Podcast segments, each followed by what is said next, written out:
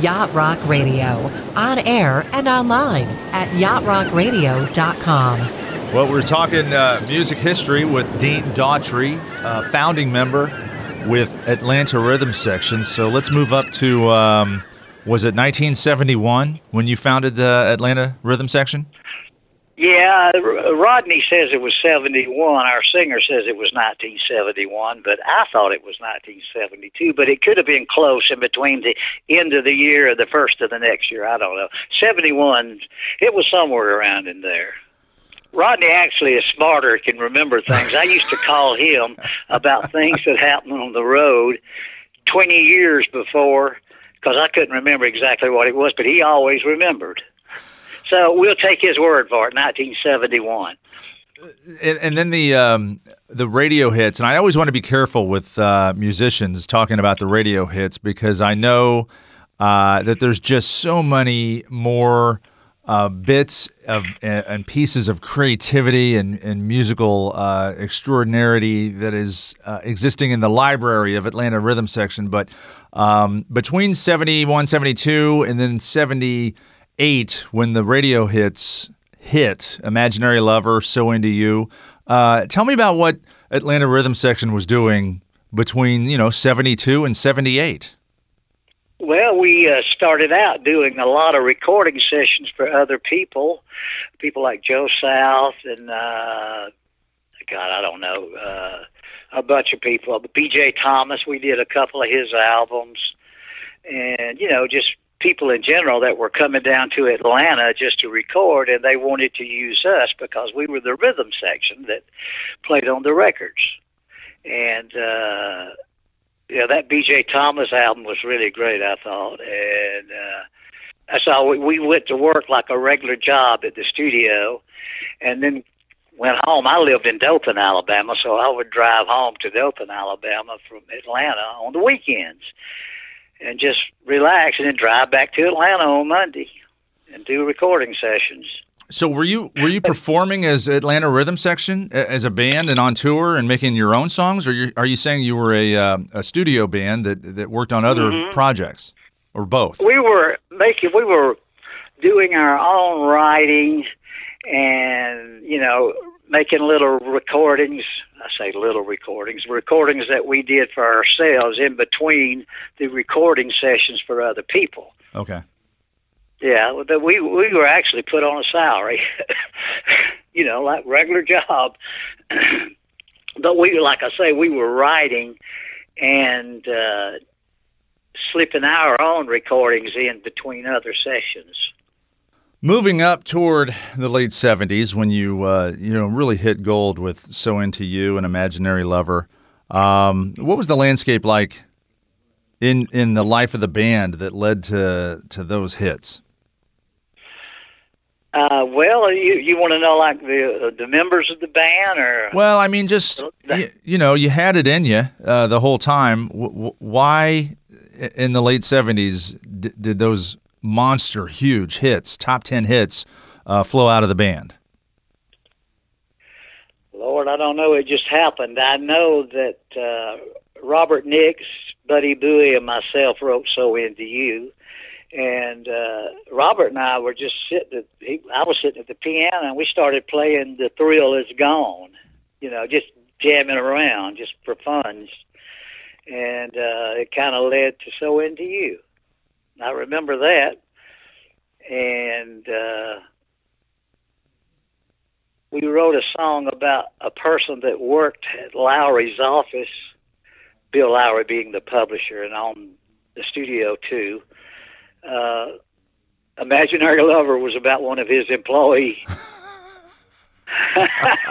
I don't know if we should put this on the air or not.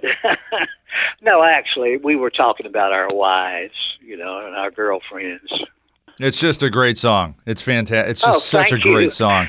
and then those, you know, it's amazing. It and so when you did the number seven in Billboard, both of them. It's weird. Both number seven hits in the in the U.S. Yeah. Uh, pop charts, Billboard charts, and and in that in that time period, um, when they hit, and uh, did the invites start coming in for you know Johnny Carson, uh, bigger tours? I mean, how did your life change when those hits uh, really really became uh, s- radio staples in America? Well, we did start touring. We had a. Uh, I'm trying to remember the agency. It was the agency down at Capricorn that was booking us. Uh, Phil Walden, I can't remember the guy's name that was booking us. It was a big agency. I mean, they booked all, you know, the, the Allman Brothers and all the people that was working there with Phil Walden, who was their manager. Uh, and then we started working a lot. I mean, at least 200 days a year. Oh, that's busy. We'd work. We'd go out for like 20 days, 25 days at the time, and then come home for just a few, and then go back out. It was hard, but we were young. Yeah, you can handle it when you. It's amazing what your body can take when you're young. yeah, and it was fun. We enjoyed it, and the people we played with, we played with uh, every probably every group in the world. We've done shows with everybody, you know. Uh, uh, for example, Van Halen, we did some shows. We were on the same show with them, and Van Halen. Uh, tell me about that yeah, show. well, some of these we, we did. played we with were Van on the Halen. same shows together. And uh, I remember the friendliest one in Van Halen was the drummer. I guess he's uh, Eddie's brother, right? He was that's right. Nice and friendly. But we never, you know, we never talked. You know, we wouldn't talk to anybody. I guess we were shy. I don't know, but uh, but we worked with the Doobie Brothers. We've been on the same show. Anyhow, that. Let me get back to the point here about uh, Oakland, California Okay. all this stuff's going through my mind. The memories are coming back now. Uh, in Oakland, it was uh, us, Foreigner, Heart, the Cars, and Fly Like an Eagle. What is his name? Oh, Steve Miller. I can't think of the name sometimes. Steve But, Miller yeah. Band. That was Steve Miller. Steve Miller actually went on last, but I don't know why the Eagles didn't. And uh, we went on before Foreigner or before Heart or any of them because we were right in the middle of a hit. Yeah. That was in '77. Oh, the man. So into you was just climbing up the charts. My- that's a that's a concert. If you if somehow anybody listening invents a time machine, look up that show in Oakland in 1977. Yeah, Day on the Green was the name of it. Our guest is Dean Daughtry from Atlanta Rhythm Section. I want to talk about yacht rock in that term. And have you ever heard of it? And if you have, when did you first hear of it? And what do you think of it? Uh, yes, I have heard of it, and yes, I listen to it when it's on the radio. I have uh, the uh, satellite radio. I guess it's Sirius. I don't know if that's all we can get around here or not, but yeah, and I, I always listen to yacht rock. It's my favorite one. Oh, that's fantastic. Okay. It so, really is because I'm kind of uh, an easier listening sort of. You know, like I like. Uh, you know, some of the softer tunes, but I like some of the hard ones too. You know, yacht rock is a little more gentle than some of the things. You know, I guess that's a word I can use. Sure. But- it's that uh, smooth, soft rock from the late 70s, yeah, early. 80s. That's exactly what I said on the interview the other day, It- wasn't it? it's Smooth, beautiful. soft rock. Yeah. Oh, it's made such I like a. that because it just seems like the musicianship is better on those things. and and it's made such a huge comeback recently.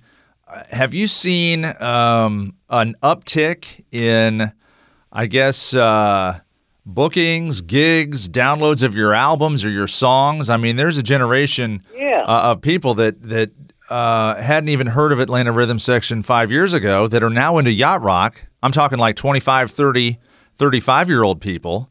Uh, people my age, I remember your songs and your hits from when I was younger. Of course I do. But uh, there's a new generation that's just getting into this um, terminology of yacht rock and Atlanta rhythm section. So, uh, was there like a time period between, I don't know, let's say 1995 and 2010 where nothing was really going on? And then all of a sudden, Yeah, now here recently, right. In the last couple of years, you're getting bookings all the time.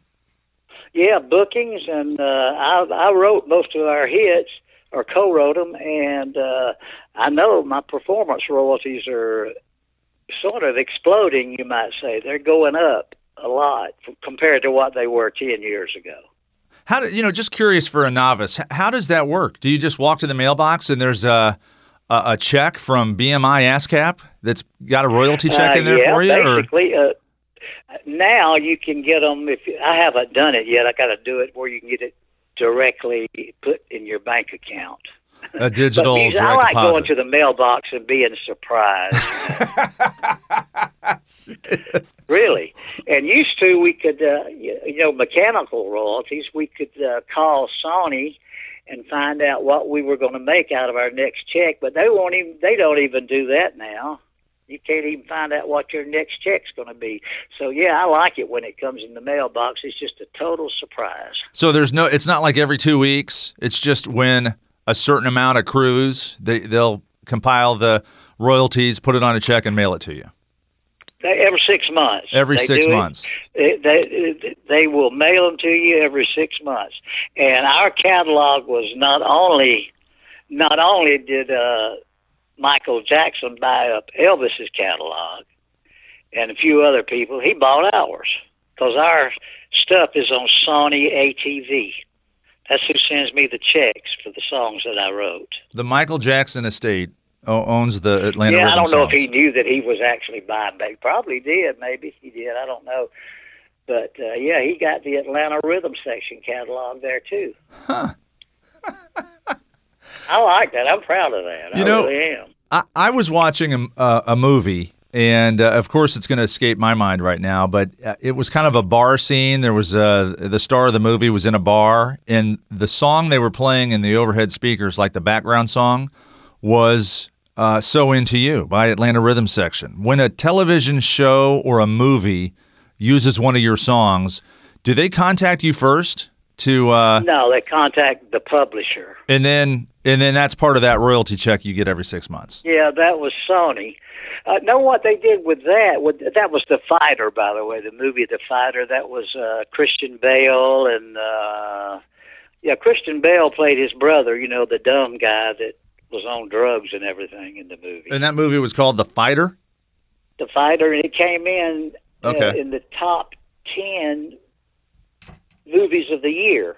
Do you So I was real proud of that. Do you and recall- We've been in other movies. you, you read my mind? I was going to ask if you recalled any other movies that uh, your songs have been featured in. Oh yeah, uh, Twenty One Jump Street. and Which scene is it? put- I love that movie. uh, what now? I, I love What- that what- movie. That might have been the movie I was thinking of, to be honest with you. Yeah, they played the whole. No, you talking about a barroom scene? scene that was uh, definitely the fighter. You could barely hear the uh, the recording, our record, but you could still hear it. You knew what it was. But Twenty One Jump Street, I think they were. I saw it a little bit of it. it. They were in a truck driving, and they had the radio going and played "So Into You," and they played almost the whole. I think they played really the whole song, and you could hear everything, and it was just great. That is great. been in Imaginary Lover's been in some movies. Uh, it's been a long time ago. I'm an old man now. I'm losing my my memory. but I tell you, I still love music. Dean Daughtry is our guest from Atlanta Rhythm Section. We've been talking about Imaginary Lover and, and So Into You and, and uh, the movies and television that uh, those songs have been featured in. Uh, let's talk about a cover band or a, a karaoke bar. This is one of my favorite questions I ask every band about a situation or a scenario where you were uh, in a bar or a restaurant, a tavern, a karaoke bar, and the live music that was performing started playing one of your songs. Has that happened? Uh, you know, I don't go out very much. I, it has happened, and it's been a few years ago. I don't. I really don't. Uh, I used to party a lot, but I haven't partied in a long time. You know. Right. No, Uh, this is not about that I partying. have, I have seen that happen in another movie called Lost in Translation. Uh, Bill Murray and and what's her name, that real pretty woman, uh, was in the movie. Uh, Scarlett Johansson. Yeah, Scarlett Johansson. She was much younger than Bill Murray, but they really liked each other. So what's the and uh, scene in the movie? went down to have a drink at the bar, and the band was playing and playing it live too. They weren't you know, lip syncing or anything like that. So into you. And they played it right. That's you have to be the biggest critic. You have to say, "Wait Yeah, a minute, that wasn't right." They played my part right. Are, are you ever like, "Wow, that was too good. That was actually better than me." Yeah, and I think you get paid more for live performances. I believe. I don't. I'm not really sure, but I'm not really that concerned about getting paid. But I am too. I like it when I get paid. I'm but uh, I'm gonna rent that movie this weekend. Uh, Lost in Translation? Yeah, Lost in Translation. There's a there's a scene where the band plays "So Into You." Mm-hmm. All right, that's awesome. The movie's about 85 percent. They've gone through about 85 percent of the movie, and Bill Murray and Scarlett Johansson go down. They meet at a bar, and the band is playing "So Into You." And I understand that Sofia Coppola, the reason she chose, she produced that movie. I, I don't know if she, she maybe directed it too, and uh, she really loves the Atlanta rhythm section, and uh, especially "So Into You." And that's the reason they used it in the movie. Well, if you ever have a chance to meet Bill Murray or Scarlett Johansson, that's got to be the first thing you say to them. Have you met him? I have not met him. No. Yeah, I, you reach out, get get yourself a Twitter account, and uh, tweet Scarlett Johansson and, and tell her who you are. Yeah, I might just. I don't. Have, well, I've got can get Twitter on my phone. I guess I see the little bird there. I never have tried it. I'm afraid of it almost. Oh, I really love it. Twitter. Well, you, maybe you don't need to. You could use it to uh, promote uh, uh, your music and uh, the the uh, the concerts you're playing and the the bookings. Uh, you might want to. You know what? I actually we're gonna we're gonna meet, and when we Oh, meet, I'll. I'll set your Twitter up for you. Okay, that would be great. I do have Facebook, but I don't have anything else really. I mean, you know, other than just the regular things on the phone. Now, I'm not real big at uh, doing those sort of high tech things. Now- well, they're high tech to me. Your Facebook is is that a, an Atlanta Rhythm Section thing or, or a Dean Daughtry thing with your family? What's the last thing you posted? uh, the Atlanta Rhythm section, we do have a Facebook account, and we also have an Atlanta Rhythm section dot com, and then uh, that's, that's all we have with the Atlanta Rhythm section. Uh, I have a Facebook account of, of mine, you know. What's what's the last thing Dean Daughtry posted on on his Facebook page? Uh, I don't do much posting. If you don't know the truth, I don't. I don't really remember. Okay, so you're just scrolling through, looking at stuff you've uh, liked and your friends and family. Okay. Yeah, yeah. See if anybody's likes the Atlanta Rhythm or section or something like that. You know. Dean, do you consider yourself a, a cruiser? When was the last cruise, cruise ship? What was the last cruise ship you've been on? The last cruise ship we did was to, uh, I think it was to the Bahamas, and uh, on we stopped at Key West, so we got on the ship at Key West. Oh, this was uh, the band you were performing. Yeah, yeah. I, I've been on a cruise before, but it was back in 1979, and my wife at the time and I just went on a cruise. So now And the the band now, the, the only band ones cruises. On it, we played. What's the uh, the last time Atlanta Rhythm Section played on a cruise ship? Uh, paint the picture for me. Were you poolside, or was this in a con- the concert hall of the ship, the auditorium, or uh, were you on the Lido deck? I think we did two or three different places, best I can remember. And I remember that uh, it's been about three years ago, I guess, four years ago, the last one we did. And like I say, we went to the uh, to Key West and got on the boat. And I think the Bahamas is where we went. Basically, our first cruise we went to Haiti. So when they put you in three spots around the ship, like what's your favorite spot to play? Is it outdoors by the pool, the or pool. The pool. They, uh, I don't, I can't remember what cruise it was, but we played around the pool and then a couple other little places on the uh, ship. when you're done playing poolside? This is these cruise ship uh, concerts are very interactive and engaging with the listeners. So your fans get to come up and just talk to you right then and there, don't they? Yeah, sure do. People are real nice, and they're definitely fans. They're big fans. What What are some of the things they say? Uh, you know that they saw you when they were a freshman in high school in 1978 in uh, Seattle, Washington, or some of those stories. They have to just bring stuff up like it was yesterday, and maybe even events or things that you've long since forgotten. Some of those stories. Yeah, we get a few of those. We do. We get some people say, "Well, I saw you in uh, St. Louis." We used, you know, we used to do shows for KSHE. KSHE, yeah, the radio station, yeah. Yeah, and uh, they uh, a lot of people. We were just there a few weeks ago, and people always talk about that. They talk about, yeah, we saw you back then, and we we were huge back in those days. Our guest is Dean Daughtry from Atlanta Rhythm Section. I mean, let's talk about when you were a kid. So, what kind of uh, upbringing did you have? Uh, well, I was raised by basically my my mother and I lived with my grandparents. My father was in the army, and my mother and father divorced. You know, when I was like two or three years old. But he would come by when he could. You know, once a year for two years, because he would be overseas. He he had a career in the army. What did uh, Yeah. your dad think, being a military man, of his uh, son getting into music? Oh, he loved it. I remember when I went on tour with Roy Orbison, had to get a passport. I went to visit him. He was stationed at uh Camp, I think it's Camp Shelby or Fort Shel. What is that one in Augusta? I can't remember. But anyhow, he took me out there to get my picture taken for the passport and get my shots and all that stuff. He was excited about it.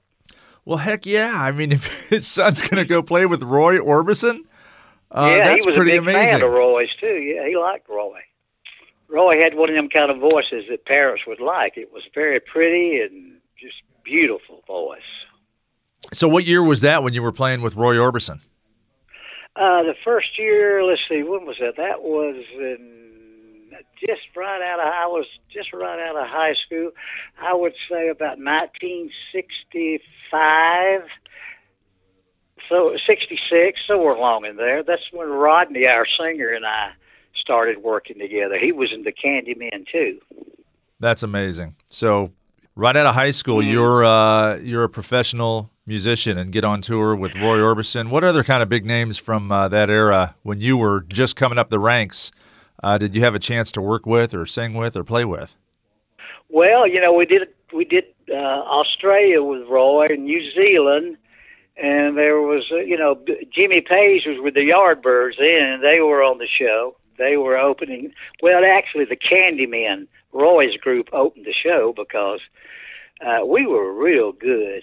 uh, if you could check some records somewhere, you know, people just can't get over. it. They still talk about how good the Candymen were because we did Beatles songs, a lot of them, and uh, they were just like the records, and and and we we would do things like with a Farfisa organ that would sound like strings and horns, you know, like blend a guitar in with it somehow, or the bass, anything, or a voice to make it sound like strings or uh, horns. You can do those things, even though we didn't have synthesizers back in those days. Oh yeah, yeah. That was uh, the analog days of uh, of music production in the studio. I mean, the hours you used to have to spend, and uh, and now with with apps and software, I mean, you can buzz through a, a song. You think these kids today with ma- making music have it too easy? Uh, probably not. I don't know. It's it's it's not really easy unless you are really interested and really want to do it. Uh, when I first started working with Roy and the Candymen, uh, their keyboard player had gotten drafted. As a matter of fact, his name was Bobby Peterson. He's dead now, but he uh, left after he left the Candymen after I took his gig in the Candymen, he went to the army for a while, but then he got kicked out. He did crazy things, and uh, he started working with the Rick Derringer Okay. McCoys, and he worked with uh, uh, Winter, Edgar and Johnny Winter. He worked in their groups too. That's how good he was. I had to follow him in the band. But what he did was he stood there.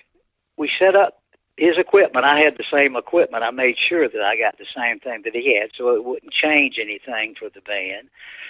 You know what they were used to, and he played the songs, and he would play a song, and I would play it immediately, just like he played it. I'm talking about note for note and most people can't do that. I'm not bragging on myself, but I was just really interested in the Candymen were the best group in the world, and I had seen them about two months before I played with them, and uh, I wanted that gig.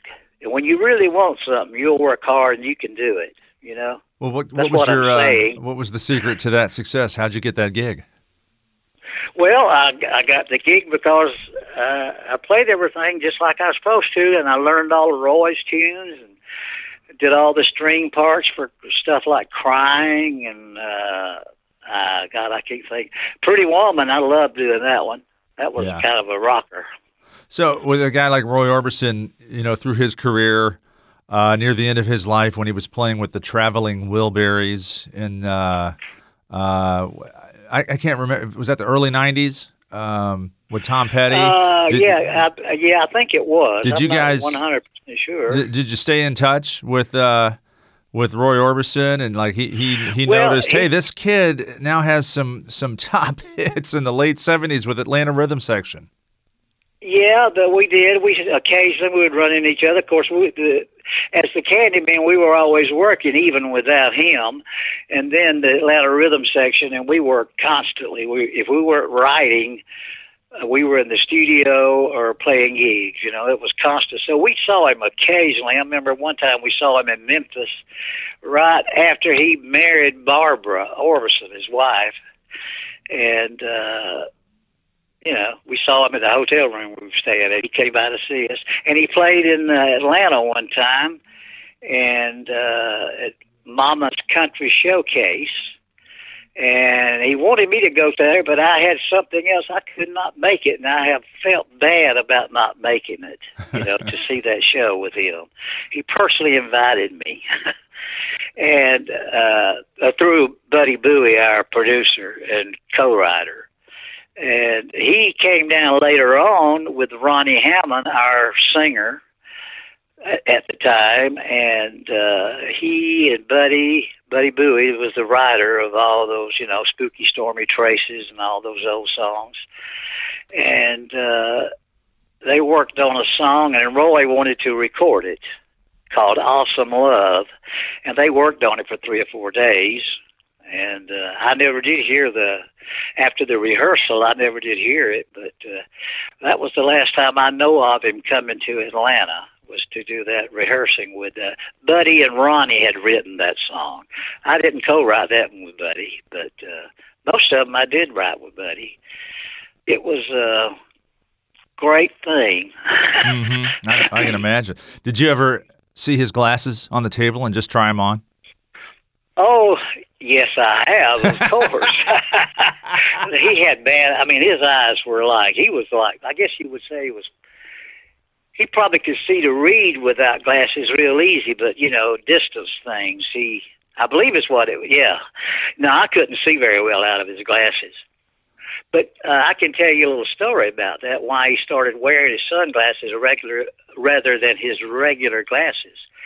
Buddy Holly told him that he looked better. He ought to just wear sunglasses all the time. Buddy Holly.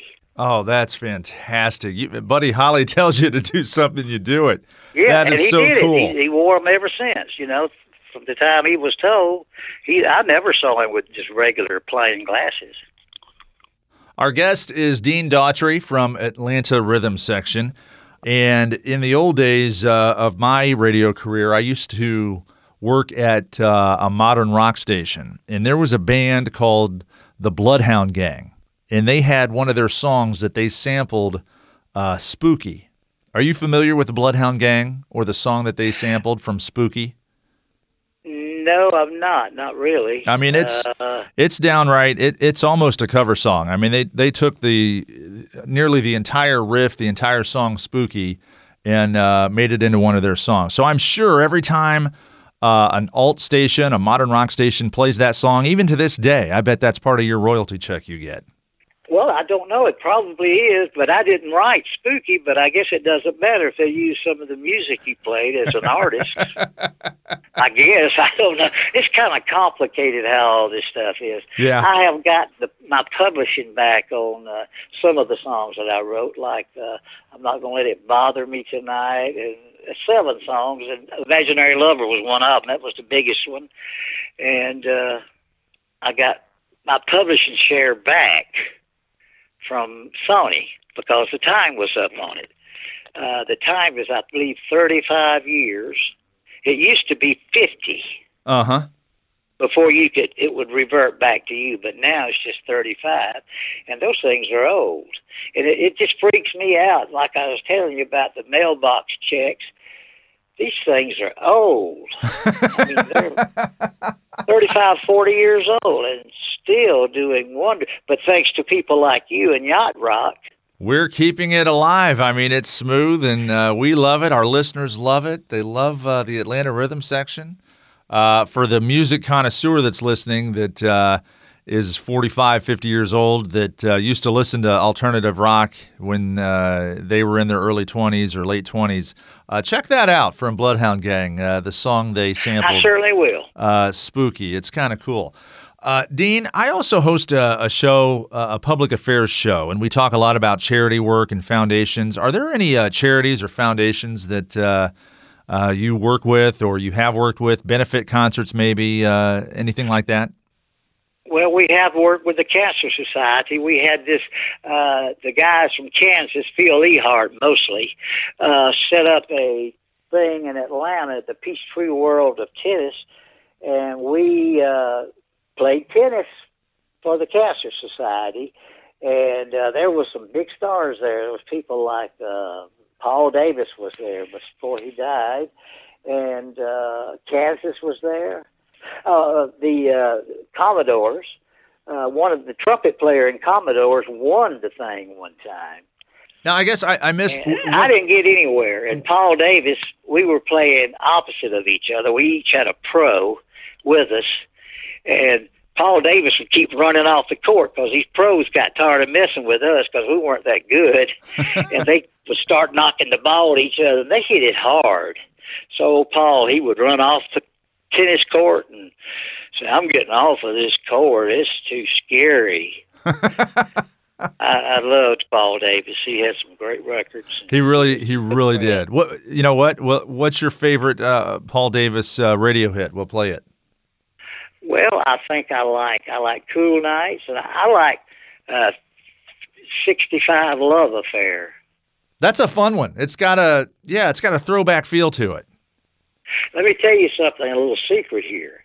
He told me himself when he wrote I Go Crazy that he was thinking and doing it for Ronnie Hammond, our singer at the time, to sing.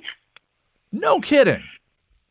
Big hit single. That'd been nice if it had been us, but it was him. So, yeah, he told me that. I don't. Paul was one of them kind of quiet type old country boys that talks real slow, and and I, he wouldn't tell no film about it. I know he wasn't. He's not that kind of person. So he was honest when he said that he actually was writing the song for us. That is a great a song. hit. That is a huge hit. I Go Crazy from Paul Davis. All it was mm-hmm. almost recorded by Atlanta Rhythm Section. So close. He wanted us to do it, but then he did it and had a hit with it. So I guess he forgot about us. well, we were having hits about the same time too. You know, we were we all lived there in Atlanta and went to parties and things together, record parties and stuff, and uh, recorded. Uh, I used Paul Synclavier, which was a big synthesizer deal back in uh, the '80s, and I also used his DX7, the first one I ever played, and and saw really was Uh-huh. back in the you know middle '80s, I guess it was, and uh, yeah, oh Paul is a great guy, great writer, beautiful voice. A- absolutely. So talented. Yes. Uh, Hmm. Couldn't agree more. And that's great to hear the uh, the work you've done for uh, cancer awareness, cancer benefits. Uh, I'm sure you've had um, loved ones close to you that have uh, you know suffered from uh, some sort of cancer uh, illness. Um, we all have. Everybody has. So it's great to hear that uh, no matter who you are, where you are, what you do, that you get involved with some sort of charity uh, or benefit. That's Yeah. inspiring. I just wished I could have won one of those tournaments. You you needed to be a better tennis player, didn't you? I needed to be a better one, yes. I mean, I wasn't bad. I mean, where I lived, we had tennis courts, and sometimes, you know, Buddy Buie, our manager and producer and co-writer, he and some of the other guys, the band, basically would come over and we would play tennis, you know, in the afternoons. But we didn't play enough to win that. Dean Daughtry, it's just been a pleasure speaking with you uh, on the telephone about Imaginary Lover and So Into You and Atlanta Rhythm Section.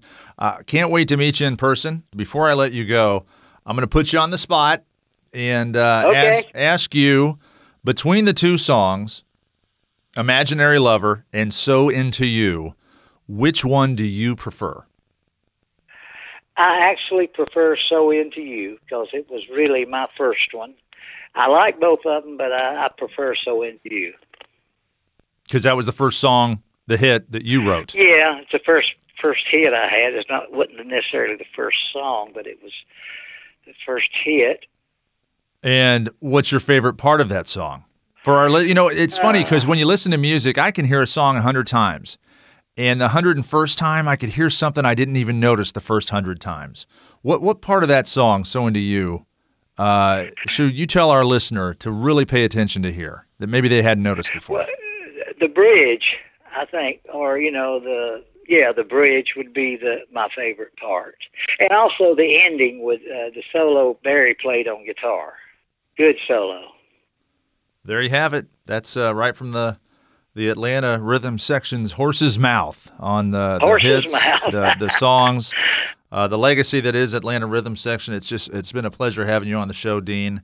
Uh, again, you can go to AtlantaRhythmSection.com for more information. Uh, you're still touring, obviously. You're on the 70s rock and romance cruise. How many uh, dates a year do you do for our listeners to be able to look for you to come to a town near them? I think we probably play, probably play about fifty or sixty. That's or a maybe lot. A few more, but yeah, we we work you know a few days every month. Yeah. That, you need to take a break. My wife won't let me retire. she won't. Oh, I said, honey, I'm 71 years old. Can I retire? No, you can't retire. Not, not with that check coming in the mailbox every six months. That's right. All right, Dean. Pleasure having you on Yacht Rock Radio. Thank you so much. Thank you, and I have really thoroughly enjoyed it. You're listening to Yacht Rock Radio, the smoothest soft rock from the late 70s and early 80s. For more smooth, join us on Facebook, Twitter, and Instagram at Yacht Rock Radio. Yacht Rock.